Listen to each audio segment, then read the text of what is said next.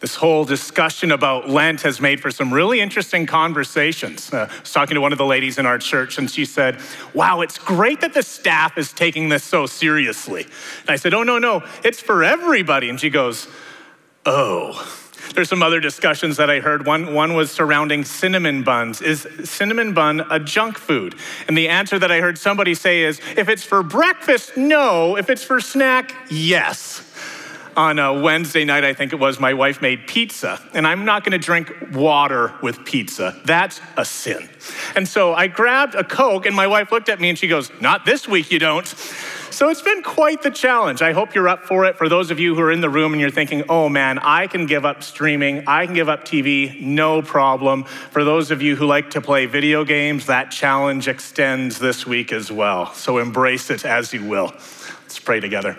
Heavenly Father, thank you for the book of Luke. Thank you for Lent. Thank you for this time of preparation. And as we come together to hear from your word, may you be glorified. God, we pray that our minds would be open to hear what you want to say to each of us. And we also pray that my words would fall down so that by the power of your spirit, you would speak to each and every one of us. We pray this in Jesus' powerful name. Amen. Have you ever been a part of something really special? Have you ever been a part of something where you thought, this is different than what I've done before? I think there's some potential here. Something is really going to take off. Maybe you've been a part of a band and you're thinking, you know what, we're, we're really good. We're not just working and playing in my mom's basement good, we're getting real gigs good. Maybe you've been a part of an organization where you think this new product that we're going to bring to market is special. This could be revolutionary. This could change the game. About 15 years ago, Steve Jobs stood on a platform not unlike this one, and he said to everybody who was present, We are bringing three revolutionary th- things to market. And there was kind of this pause. And he goes, One, it, we are bringing a wide screen, touch screen iPod, and the crowd went nuts. Two, he says, we are finally entering the mobile phone game, and there's standing applause. And three, he says, we have a brand new internet device, and people are like, uh, it's the internet. But then he kept repeating it. He said, a widescreen iPod, a phone, an internet device. And then he unveiled the brand new iPhone, and the crowd went crazy. If you've enjoyed reading biographies, the biography on Steve Jobs is excellent. And they talk about how he motivated people behind the scenes. And certainly he could be a little bit over the top at times, but people said what was incredible is that he would talk to you and you would get enveloped into this reality distortion field and believe that anything was possible. And people would say, We can't have a touchscreen phone that won't work. And he goes, But it will work. And they figured out how to make it happen. And people said we felt like we were doing something special. We felt like we were making a dent in the universe, and it took a lot of hard work. Ever been there before? This is to be special, but it's going to be hard. The band U2 is legendary for how much they practice. The 1990 Chicago Bulls, legendary for how hard they practiced on a regular basis. Something special is about to happen. We're in Luke chapter 9. If you have your Bibles with you, I invite you to open them up. But there's something special about this passage. If you enjoy a little bit of Bible trivia, here it is. There's only two miracles that are the same in all four Gospels the answer, the resurrection, and the feeding of the 5,000. But what makes this passage that if you grew up in church, you're probably familiar with, so important? We're going to find out in just a bit. If you have your Bible with you, you can open them up to Luke chapter 9. If you have a tablet or a phone with you, I invite you to open that up as well. So far, um, Jesus' ministry is in the community around the Sea of Galilee, and he's talking to people about what it means to be uh, invited into the kingdom of God. He's, he's preaching, he's teaching, he's casting out demons, he's healing people, he's performing all sorts of miracles, and people are infatuated with what's taking place. In chapter 8, over and over and over again is miracle after miracle after miracle. He casts out demons of, a peop- of somebody who is so enveloped by them that he can't be contained by chains. He calms a storm by simply telling it to be still. He raises a child from the dead, and people are amazed at what Jesus is doing. At the beginning of chapter 9, he looks at his disciples and he says, Okay, you've seen me teach, you've seen me perform miracles, you've seen me heal people. Now it's your turn to go and do it. So, for the first few verses of chapter 9, it's the disciples going out and following in his footsteps. Then we arrive at chapter 9, verse 10. Here are the first two verses. On their return, the apostles told him all they had done, and he took them and withdrew apart to a town called Bethsaida. When the crowds learned it, they followed him, and he welcomed them and spoke to them of the kingdom of God and cured those who had need of healing. If you missed last week, we looked at the parable of the sower. What makes the parable of the sower unique is it's one of very few parables that can be found in Matthew, Mark, and Luke. And we took a very Luke centered approach. Why is it where it is in the Gospel of Luke? Well, here we have the feeding of the 5,000. But I don't just want to look at Luke's gospel. I want to look at what Matthew says, what Mark says, and what John says as well. And we're going to have an outline that's simple storytelling. It all starts by setting the scene.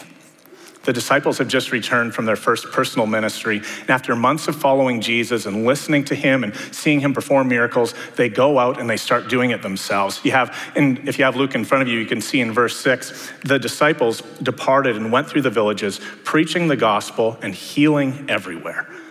When they come back, they must have said to Jesus, Rabbi, Rabbi, we went around town and we talked about the ministry of what you were doing, and people believe in you. They think it's real. You're the Messiah. Rabbi, Rabbi, we performed miracles in your name. We healed people in your name, and people were coming to us. Rabbi, Rabbi, we cast demons out in your name. And Jesus, who must have been so proud of them at that point, said, Well done, my disciples. Let's withdraw to a place so we can have some privacy together. And uh, Luke talks about how they just went to the town of Bethsaida and leaves it at that. But Matthew goes a little bit more in depth. When Jesus um, heard what had happened, he withdrew by boat privately to a solitary place. Luke is not one of the 12 disciples. Matthew is, and Matthew probably remembers this scene very well. We had come back. We were exhausted and we just wanted to rest and relax and be with God. Ever been there? Where it's been a long, hard stretch at work and you just think, I need a holiday. Maybe you went overseas and you were working um, with a different missionary organization and you saw God do amazing things, but when you came back, you just thought, I need a couple days before I go back to work. Maybe you took your kids to the lake for an afternoon and you thought, oh man, at least two days to recover from that. When Luke says they withdrew to the town of Bethsaida, Matthew unpacks that and says, This is how difficult it was. The rest of Matthew says this Hearing of this, the crowds followed him on foot from all the towns. Now, this is some dedication. The people are literally running along the shore following the boats. And if you go, that, Dave, that, that doesn't make any sense. Don't worry, I have a map. Here's what the map looks like. Now, you'll find this map um, pretty helpful, I think. It's not just like Jesus took them from Magdala and went straight across the lake to Gergesa, a distance of about 12 kilometers. Jesus' home base is in Capernaum. This is where um, he spent the time. This is where he almost certainly was when the 12 disciples went out. And they went from Capernaum to Bethsaida. So he's not going to go into the middle of the lake to do this. He's just going to kind of skirt along the shores. As you can see, the distance from Capernaum to Bethsaida is about five kilometers. And even if the people couldn't keep pace with the boat, they would have looked ahead and said, okay, we think he's landed in Bethsaida. Let's get there and see what happens. This is where it gets fascinating. Do you notice anything interesting about Bethsaida's location? The color of the map changes. So when you look at a map and you see the color change, what does that mean? It's a new province, it's a new territory, and there's going to be a new leader. Galilee is ruled by King Herod. Bethsaida is under the jurisdiction of King Philip. And Herod is no fan of the Jews. In fact, right before the feeding of the 5,000, both Matthew and Mark give this lengthy account of how Herod had John the Baptist beheaded. Luke doesn't talk about that, but in 7 through 10, we read Herod, the tetrarch, heard about all that was happening, and he was perplexed. It was said by some that John had been raised from the dead, by some that Elijah had appeared, and by others that one of the prophets of old had risen. So Herod said, John I beheaded, but who is this of whom I hear such things? And he sought to see him. And I promise you this it wasn't to listen to Jesus, it was to go and kill him. You know, there's a group of freedom fighters called the Zealots who believe that the Messiah comes to overthrow the Roman government. But to make that happen, it's going to be best if they're outside of the jurisdiction of Herod. You want to take a wild guess at where they set up camp? Bethsaida. So suddenly this is a whole lot more interesting. Mark adds yet another layer to his account. In Mark 6:34, when Jesus landed and saw a large crowd, he had compassion on them because they were like sheep without a shepherd. So he began to teach them many things. This phrase, sheep without a shepherd, when we hear that in church, we think, oh, it's a religious comment. It's about how a pastor kind of shepherds his flock. But it's also a political comment. Throughout the history of Israel, throughout the history of Judah, when we read the Old Testament regularly, whether it's David or Solomon or Josiah or Hezekiah or any of the other great kings, we are re- they are referred to as shepherds, either as good shepherds or as bad shepherds. Now remember, many of the Jews believed that the future Messiah would come and he would overthrow the Roman government. He would bring back the glory of David and Solomon that brought to Israel. So when Jesus headed over to Bethsaida, that crowd that was so eager to follow him probably thought, this is it. The revolution is about to begin. Things are going to change. This is where the Messiah says, I'm going to set up camp. I'm going to grab the zealots. Let's go and take over Rome. And then Jesus arrives and it's completely different than what they expect. Now, we don't know exactly what he said. My guess is that it's probably uh, the Sermon on the Mount all over again. And he's looking at all these zealots and he's looking at all these people that are expecting some sort of revolution to take place, and he's giving them a revolution, just not the one they thought they would hear. And he looks at them and he says, I don't want you to murder your enemies. I want you to love your enemies. In fact, I want you to go so far as to forgive your enemies for any harm they've done you. Because when you look at your enemy and you want them dead, that's as good as murdering them yourself. And you know, if you choose to marry, I want you to be committed to your spouse. Don't look other places. Don't look at other women or men. I want you to be committed to the partner that you have committed yourself to. Don't worry about taking back the land. I'm going to bring the kingdom of God. In fact, don't worry about anything at all. Just put your faith and your trust in me because on me you will build a great and mighty kingdom. Picking up in verse 12. Now the day began to wear away, and the twelve came and said to him, Jesus, send the crowd away and go into the surrounding villages and countryside to find lodging and get provisions, for we are here in a desolate place. But he said to them, You give them something to eat. They said, We have no more than five loaves and two fish, unless we are to go and buy food for all these people for there are about 5,000 who were present. We have the scene, we're presented with a problem. The disciples come to Jesus and say, Jesus, wrap it up. There's a lot of people here, and we can't feed them all. And Jesus looks at them and says, Do you know how revolutions start? We need a picnic. Go, see what you can find for me. Now remember, the text says that there's 5,000 men, but that doesn't keep into account all the women and children who are there. So probably 15 to 20,000 people. If you've ever been to an Oilers game, you ever watch a concert or a comedian at Rogers Place, they're feeding the entirety of the people that could fit in that Coliseum. Now, if we knew Jesus was coming, we'd probably pack a sandwich, pack a picnic, knowing that it's at least an hour there, who knows how long we'll be, and then it's an hour back. But Mark says in his gospel, many who saw them leaving recognized and ran on foot to meet him there. There's no time to put a sandwich together. There's no time to get a picnic lunch. We want to be with Jesus. He's going to Bethsaida. Something great is going to happen. Now, the disciples have obviously been to one of these Jesus conferences before, and they know the best way to feed a group this size, give them a map of all the local restaurants. And they can go, they can get pizza, or they can get sandwiches, or they can get steak, or they can buy baklava. We don't want to care for all of these people. But Jesus doesn't let them off the hook. He looks his disciples in the eye and he says, You feed them. We don't see it here in Luke, but both Mark and John share how the disciples looked at Jesus and said, Are you crazy? It's going to take eight months of wages to feed all these people. How is that possible? It's only John's gospel alone that says Peter came up to Jesus and says, Here's a boy, five small barley loaves and two small fish. but how far will they go among so many? To which Jesus replies, Bring me what you have. Bring me what you have. If you would have asked me a week ago, Dave, what are the two miracles that are the same in all four Gospels? I wouldn't have known the answer. I probably would have said, well, certainly the resurrection, and then I don't know. Um, the transfiguration, healing of a leper, Jesus seems to do that a lot. But it's not. The two miracles that exist in all four Gospels are the feeding of the 5,000 and the resurrection. We'll look at that in about four weeks. But then there's a follow up question, right? Why the feeding of the 5,000? Of all the miracles that all the gospel authors had at their disposal, why that one? Here's what I think the answer is it involves the disciples. Think about all of Jesus' other miracles. Pick just about any of them. Jesus calms the storm. Great. Jesus stands up and he says, Storm, be still.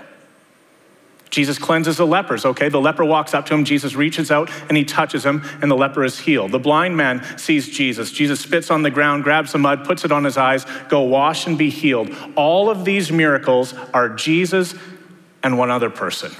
Jesus and the group of people he heals, Jesus and the storm. This one is different. Jesus looks at the 12 disciples and he says to them, Bring me what you have. It's totally different. How often do you feel inadequate for that task? How do you think those disciples felt?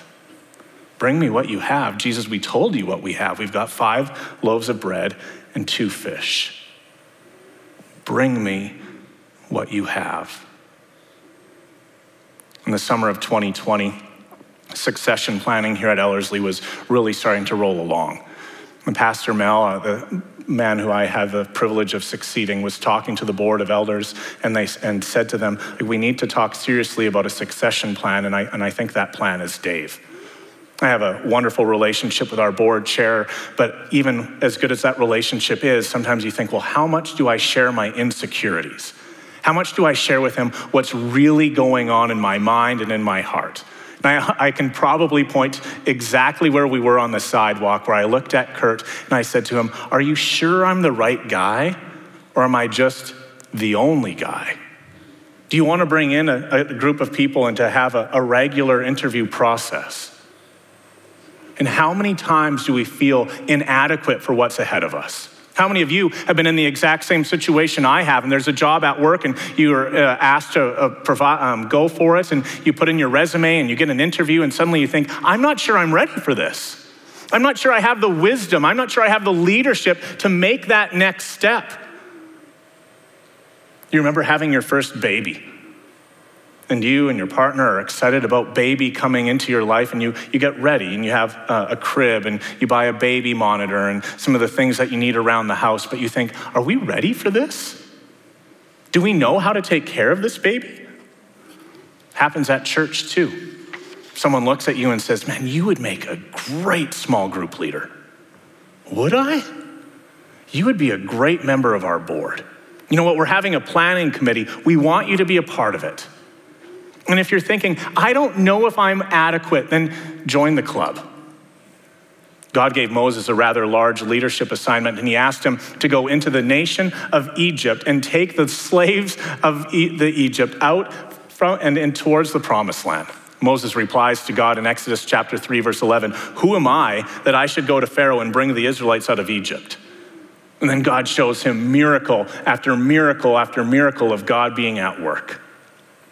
Fast forward a little bit, and we have um, the prophet Samuel. Saul has just um, lost his blessing to be king over Israel. So Samuel says to God, Well, who should I anoint next? And he goes, See the family of Jesse. And so he arrives at Jesse's house and he says, Jesse, I'm here to anoint the next king of Israel. Bring me all your sons. So Jesse lines up his kids, and Samuel looks at all of them, and God says, None of these are the men that I have next in store for Israel. Do you have any more children? And Jesse kind of laughs and he goes, Yeah, I've got my youngest kid. He's kind of the runt of the litter, but you can go see him. And David gets called in. Samuel anoints him, and he becomes the greatest king in Israel's history.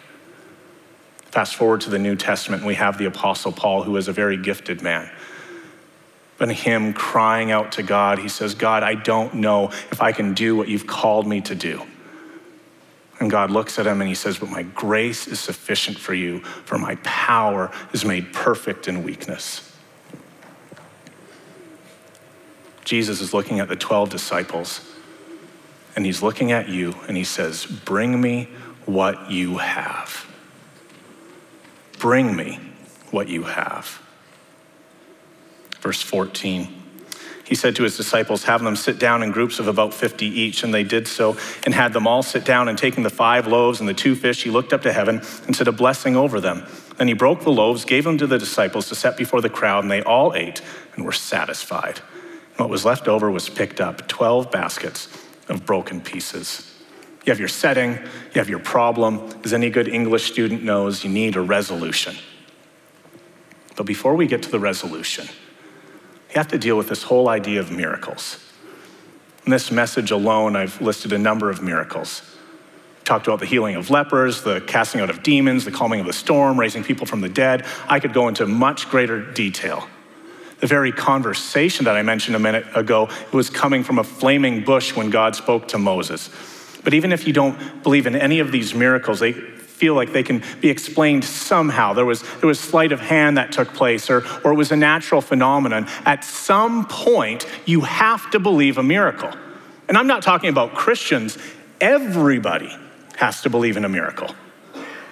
The fastest rising group of uh, religion in North America, do you know what it is? The nones. And so when you fill out a survey, kind of like what we filled out just a few minutes ago, you go Christianity, you go Islam, you go Buddhism, you go Taoism, and you list them all, and then you have that last box none. No religious affiliation whatsoever. And in North America, we're seeing a rise of the nones, but even the rise of the nones has to believe in some sort of miracle. How does creation start? How did this world come to be? I believe it's grade 10 science that teaches you, well, it's the Big Bang Theory and this dust particle came together and eventually it imploded and uh, everything started to kind of form together.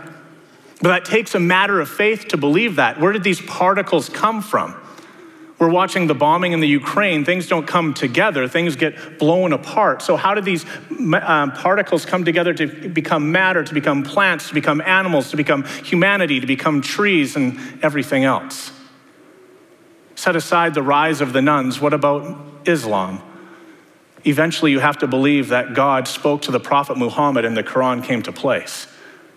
If you're Hindu, you believe in the idea of reincarnation. If you're Buddhist, you believe in this idea of enlightenment. At some point, you have to believe a miracle. So, why not this one? Why not believe that the God of the universe gave his one and only Son to come down to earth on a rescue mission, was born of a virgin? Lived a perfect life, suffered under Pontius Pilate, was crucified, died, and buried, and rose three days later. And during his ministry on earth, he performed many miracles, one of them being the multiplication of bread.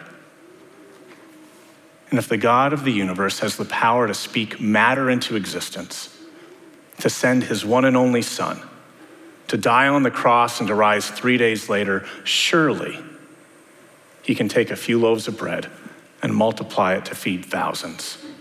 This past week I was studying, unfortunately, I forgot to write down the author, but I love this quote The miracles of Jesus are not exceptions to the natural order, they are a redemption of the natural order, pointing to the way it was originally intended. The feeding of the 5,000 is loaded with symbolism.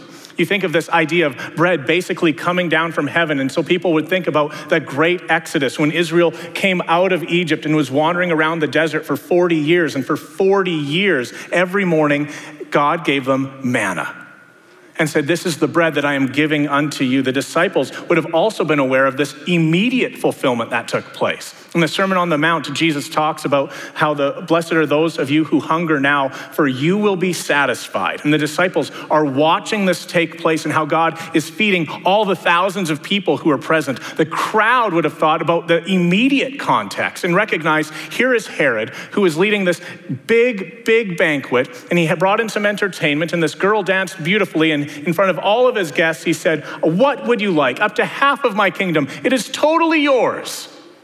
She runs and talks to her mom, and her mom says, Ask for the head of John the Baptist. And those in the crowd are recognizing that Jesus is leading a much better banquet. A banquet in which he is giving of abundance and he is giving life, and Herod is taking it away. When John describes the feeding of the 5,000, he says this shortly after the crowds go away I am the bread of life. He who comes to me will never go hungry, and he who believes in me will never be thirsty. This meal looking ahead is also a picture of the future banquet. Back in the Exodus, there was just enough to get through the day. This banquet is going to have an abundance and be significantly more than all we could ever ask, hope, or imagine. As great as this miracle is, as deep and rich as it is in symbolism, Jesus did not keep it to himself. He could have dramatically said, Everybody, close your eyes. We're going to bless this meal. And as the crowd of 15 to 20,000 close their eyes, he prays for the food. They open their eyes, and suddenly there's bread and meat and a feast before them. But he doesn't he looks to the disciples and he says, Bring me what you have. And he looks at you and he looks at me and he says, Bring me what you have. So, what are you bringing to Jesus? you might feel inadequate and you might feel like, God, this isn't enough. And God is saying, Oh, no, no, no. That's the point. My grace is made sufficient in weakness. Bring me what you have, and I will turn it into a feast. Friends, are you gifted with hospitality? Bring it to Jesus. Are you a gifted teacher? Bring it to Jesus. Do you love working with youth or kids? Bring it to Jesus. Do you want to serve in the community by being a local hockey or baseball or soccer coach? Bring it to Jesus. Do you want to serve in the local community league or at, at your work or at school? Bring it to Jesus. Jesus is saying, I will take it, I will multiply it. The greatest miracle that isn't the resurrection, the one that's mentioned in all four gospels, he's saying, Let me work with you to do something great for the kingdom of God. Bring him what you have. You know, Pastor Joel was talking earlier about one of our strategic directions how we want to become people of influence who invite, include, and invest. And this passage kind of leaves it open. What do you want to talk about, Pastor? What do you want to talk about, small group? What are you going to study when you're reading this Bible passage on your own? I want to talk about this. My prayer on a regular basis is that we would be an invitational church where it's our culture, where it's the very DNA of who we are, that we would invite people to see how great and awesome Jesus is. When we say that we would invite people into our homes, invite people to church, invite people to Alpha, invite people to see what God is doing in our lives and in this place. You might have noticed when you were filling out that survey, one of the very last questions is that idea of do you feel comfortable inviting people and talking to people about Jesus? The reason that's there is because we want to know how to best equip you. Do you know, do you need to know how? Is there something about the service that doesn't work? Or is there something that is preventing you, a barrier from inviting people to come and see Jesus? And if you're saying, Dave, I don't even know where to start, start Easter Sunday. It's about four weeks away. You can start praying for that person at work, at school, at family, in your neighborhood to hear the good news of Jesus. I'm going to preach just a tiny bit, but here's what's going to happen. We talked about having a baptism service on Easter Sunday. And there were a group of us in that planning meeting. And we thought, okay, hopefully we get four or five people. It'll be great news. We haven't even officially announced it until this very moment. We have 10 people plus who are saying, I want to get baptized Easter Sunday. And maybe you're out there and you're thinking, I want to get baptized Easter Sunday. Fill out a Connect card. We'd love to have you baptized as well. Invite, include. Do you know what the two most important times are on Sunday mornings? It's not the opening of the service. None of you are here. it's not the opening of the sermon. It's the moment you walk in that door. Is this church friendly? Is this church warm? Is this church welcoming? Do I feel like I can make this church home? That's the one place. The second one, directly following the service. Will the people in this church talk to me? Will they love me? Will they ask me how my week is doing? Is this a place that I can connect with? And so I would encourage you, if you're a regular attender here, don't go immediately after the service ends and talk right away to your close friend. Talk to somebody beside you. How long have you been attending our church? How are you connected? What do you enjoy doing? What do you do for fun? That the warmth and love of Jesus would flow through us as a church. Vicki, I'm not sure if you're in the room or not. Vicki is our first impressions coordinator, and she has done a tremendous job. But we have this vision where it's not just those people wearing a teal lanyard, but that everybody, we call it the foyer of a hundred, would be part of our first impressions team, loving people deeply. Maybe you are new to Ellerslie and you think, okay, this sounds good. I want to be a part of it. There's a connecting card in the pew rack in front of you. There's a connecting card that you can find online as well. Finally, invest. I started this sermon by asking the question Have you ever been a part of something special? And there's something about what the church is doing here at Ellerslie, in South Edmonton, and around the world and to say, I don't just want to serve in some capacity, I want to financially support what's happening. I want to give to what's happening. I want to support the, what, the people in Ukraine. I want to support the Pregnancy Care Center. I want to help out at the Hope Mission and to recognize there's something bigger than ourselves and that God is moving and that God is doing something special. A couple minutes ago, I mentioned the different symbolism from this passage, but I saved the best for last. Take another look at 9, verse 16 taking the five loaves and the two fish, Jesus looked up to heaven and said a blessing over them. He broke the loaves, gave them to the disciples to set before the crowd. He looked up to heaven, he blessed, and he broke. He looked up to heaven, he blessed, and he broke. You know where else we see those two words? The Last Supper before spending time, uh, before the meal ended with the disciples, he blessed the bread and he broke it, knowing that in a few hours he would be nailed to a cross, where with arms outstretched to welcome the entire world, he blessed all of humanity by saying, Father, forgive them, for they do not know what they are doing. And his body broke. A picture, not just for 12 people, not just for 5,000 people, but for all of humanity. It's a total game changer. Let's pray. Heavenly Father, thank you for the Gospel of Luke. Thank you for the story that all four Gospel authors tell. Thank you that it is a miracle that you are inviting us to be a part of with you.